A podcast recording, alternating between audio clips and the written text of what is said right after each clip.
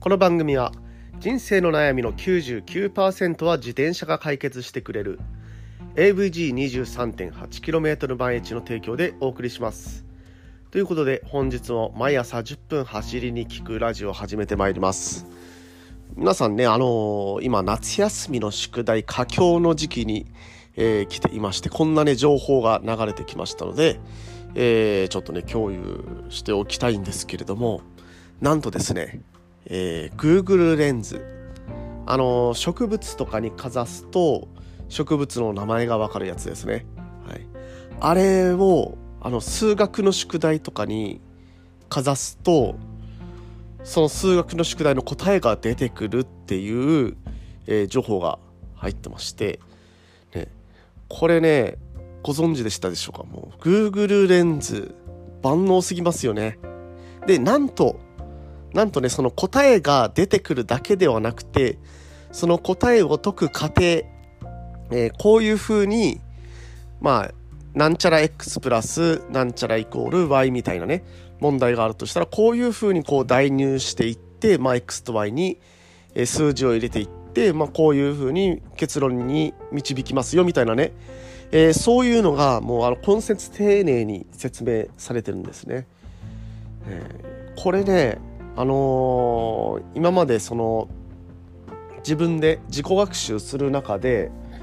あのー、回答はあってもそれぞれの問題に対する解説っていうのがない場合っていうのは結構あったと思うんですけれどもそのね丸付けをする時にもう一回学ぶことができる、まあ、そのね、えー、補助になるという意味ではあの結構ねあのー、まあ、ただのねカンニングカンニング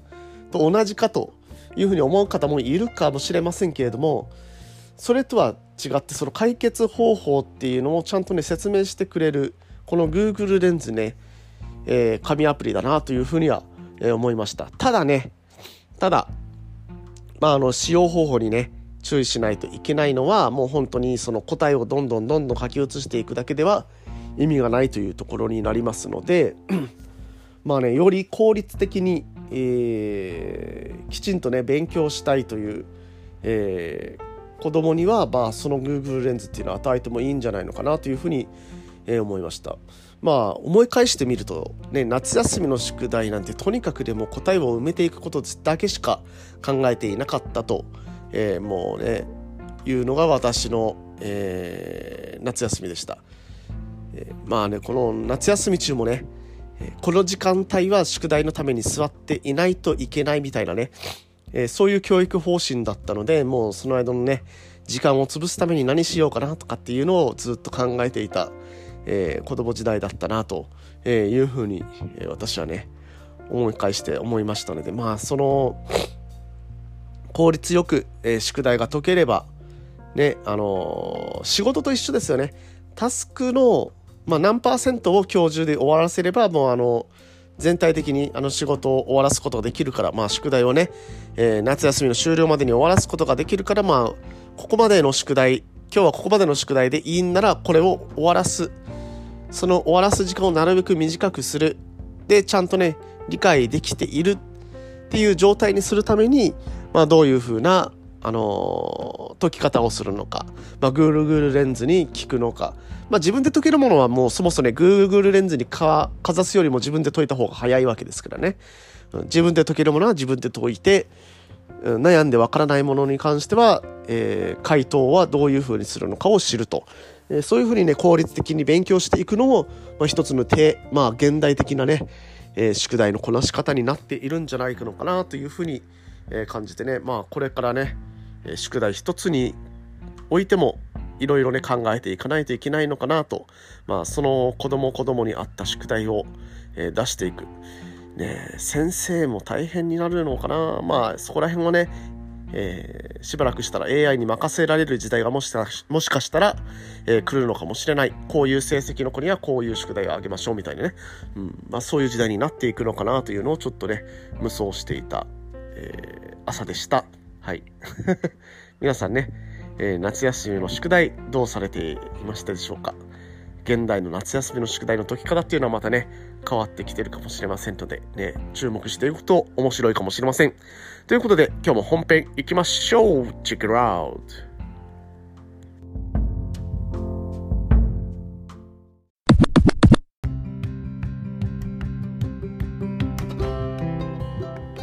はいどうも改めましておはようございます。森健でございます。え沖縄で自転車ガイドですとか、えー、自転車サークルの運営そして AT ツアーのコーディネーター等をしております。ということでですね本日も毎朝10分走りに聞くラジオ本編と参ります。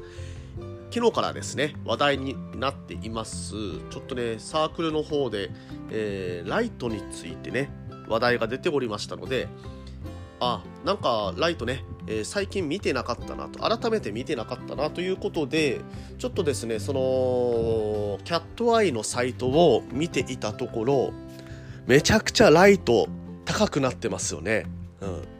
えこんなこんな、ね、価格帯だったっけこのライトみたいなね、えー、ことがございましたので、えー、ちょっとですね改めて改めて、え今のねライトの現状のね価格帯と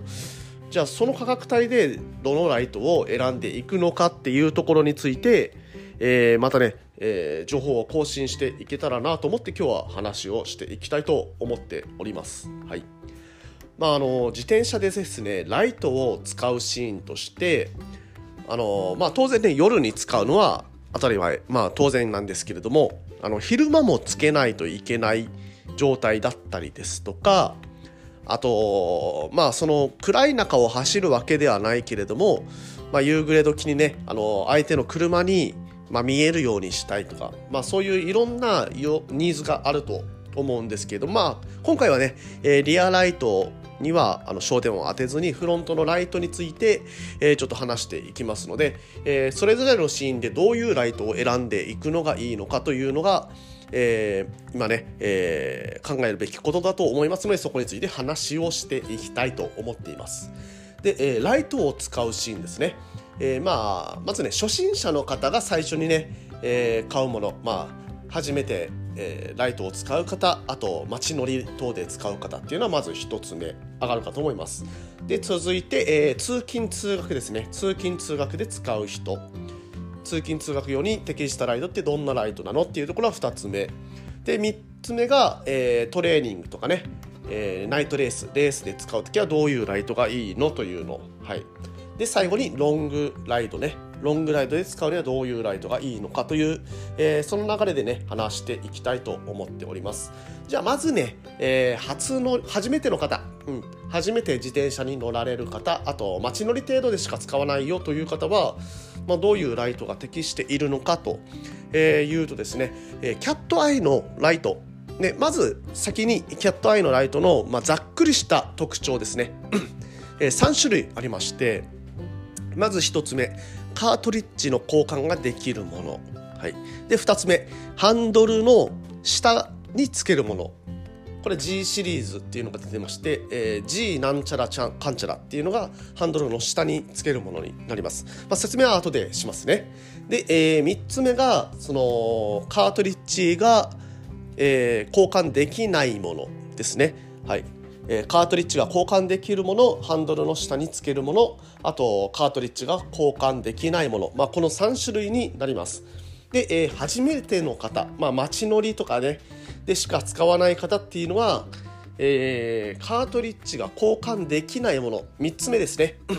これをちょっとねおすすめするかなというふうに思います、えー、このねカートリッジが交換できないものねどういう特徴があるかというとざもう安い。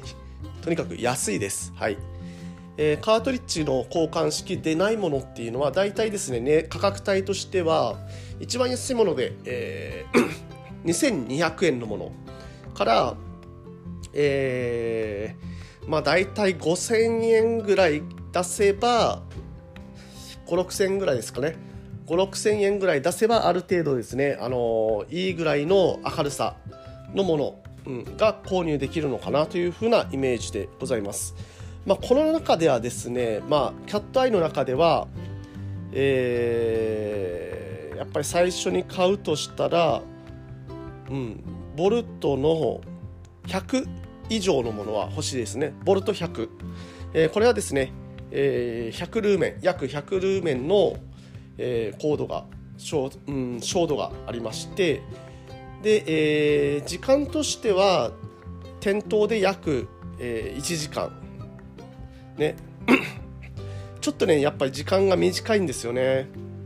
そこが問題なんですけれどももう本当にねあの暗くなってから1時間以内には家に帰り着きますよという方は、えー、これぐらいでいいかと思います。でやっぱりその夜も走りたいという方はこれはね向かないですね。ボルト100はもう夜走る方には、えー、向かないです、えー、アンプ300っていうのがありましてこれはね300ルーメン、えー、の明るさが出るんですけれどもえっ、とですねこれもこれがですね、えー、点灯灰の点灯で3時間持ちます。だからまあ3時間あればね、えー、60キロぐらいの距離は帰れますのでまああのここら辺のものですね、まあ、点灯のロー100ルーメンの明るさでも8時間、えー、持ちますので、まあ、8時間ね8時間持てばまあ一晩明かすこともできますので夜も走るよという方はこのアンプ300というものから、えー、おすすめします。でアンプ300ちなみに3850円が、えー、メーカーの小売価格あ小売希望価格ですね。で、えー、今ねちょっと話題になってたのが G ボルト70っていうのがあるんですけれどもこの G ボルトハンドルの下に取り付けることによって、まあ、G ボルトね、さっき言いましたこの G シリーズっていうのはハンドルの下に取り付けるものなんですけれどもあの周囲へのあの眩しさに配慮した構造となっている。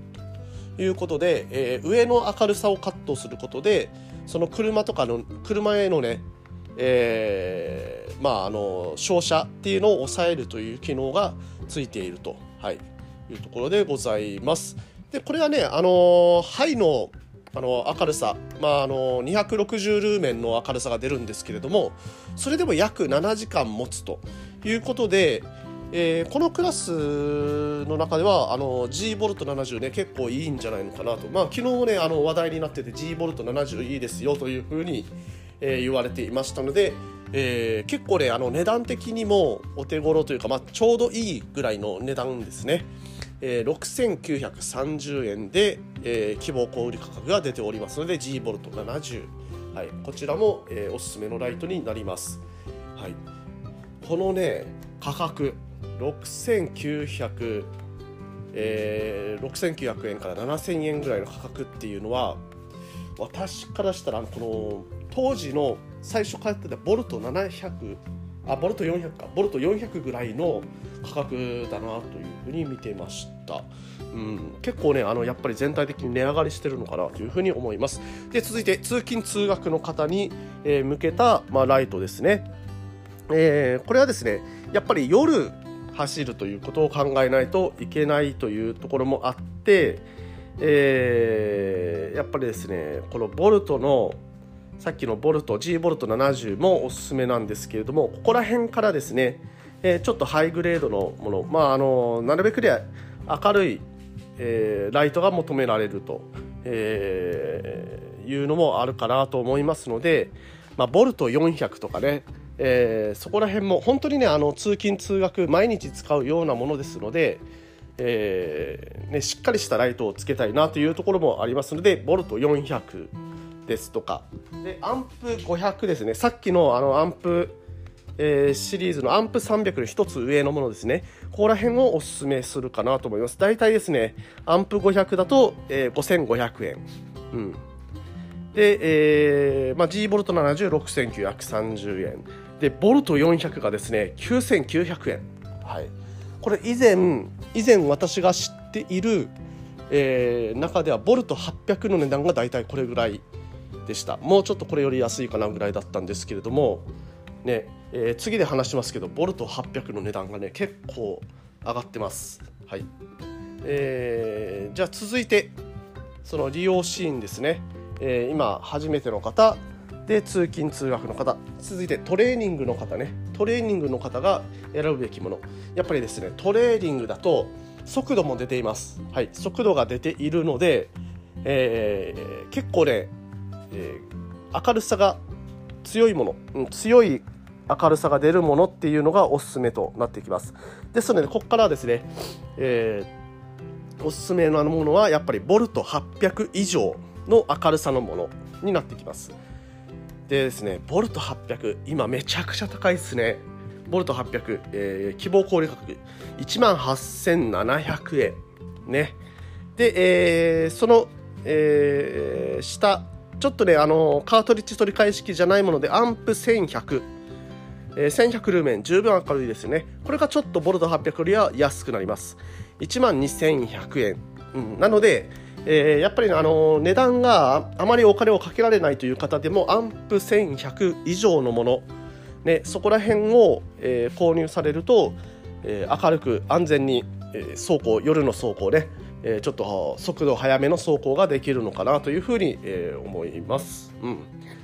いや、ボルト800ね、1万8000円か、もうね、あの、初心者には、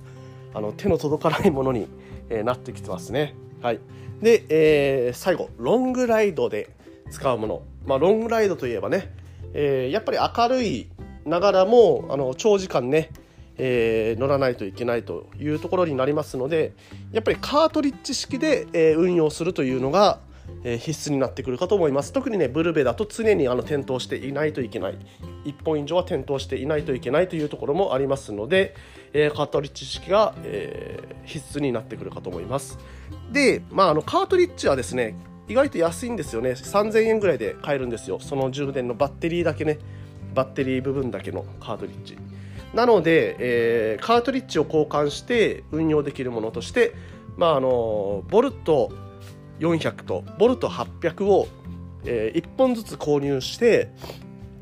であとはカートリッジをプラスアルファして、えー、運用するというのをおすすめします。はい、このボルト400とボルト800なぜその2つなのかというとこの2種類のボルトにおいてはボルト400とボルト800ですね、えー、カートリッジが共通のものになります。共通のものになります。はい。なのでまあ明るい時間はボルト400をつけておいてで暗くなったら、えー、ボルト800に、えー、交換する。交換するというかまあつけるライトをね変えると。はい。でこれなぜボルト400とボルト800をこう交互に使うかというとボルト400の方はですね実はあのー、駆動時間が長いんですよね。はい。ボルト400の方がハイモードで、えー、3時間ミドルで8時間でローで18時間。だからまああのー、バッテリーの食いの問題もあるんですけれどもこのローモードで運用していればボルト、ね、400の方でもあの十分昼間を、えー、抜けることができると、えー、でボルト800の方ではハイモード2時間ミドルモード、えー、3.5時間でローモード8時間とねもう大体ね、えー、2割ぐらい短くなってしまいます。運用できる時間帯が。なのであの長時間ねとにかくとりあえずこう、えー、何ですっけポジションライトとしてえー、つけておかないといけないという状況であればボルト400でまずはね、えー、最長18時間、え、ローモードで持ちますので、え、ボルト400で昼間は運用して、まあ、夜はね、え、カートリッジを交換しながらボルト800に切り替えると、えーはい、そういうような運用が、えー、いいのかなというふうに思います。はい、ということでですね、まあ、キャットアイのあのライト改めてね見てみたらこういう感じになってましたというような話を今日はさせていただきました。はい。毎朝10分走りに聞くラジオではこういったような自転車に関する Tips と毎朝10分程度話しております、えー、ぜひともね今日の話ね役に立ったなとか、えー、また明日も聞きたいなと思う方はフォローしていただいて、えー、明日もお聞きいただければと思います。それではね皆さん今日はね沖縄地方、えー、雨の予報でしたが無事晴れになっております、えー、夕立とかね、えー、スコールはあるかもしれませんので外に出られる方は気をつけて、えー、傘など持ってえー、折れたたみ傘がいいかもしれませんね、えー、今ねあの傘も UV カットの機能がついていて日傘代わりになるものもありますのでそういうものを購入検討してもいいかもしれませんね。はいということで皆さん今日も気をつけていってらっしゃい。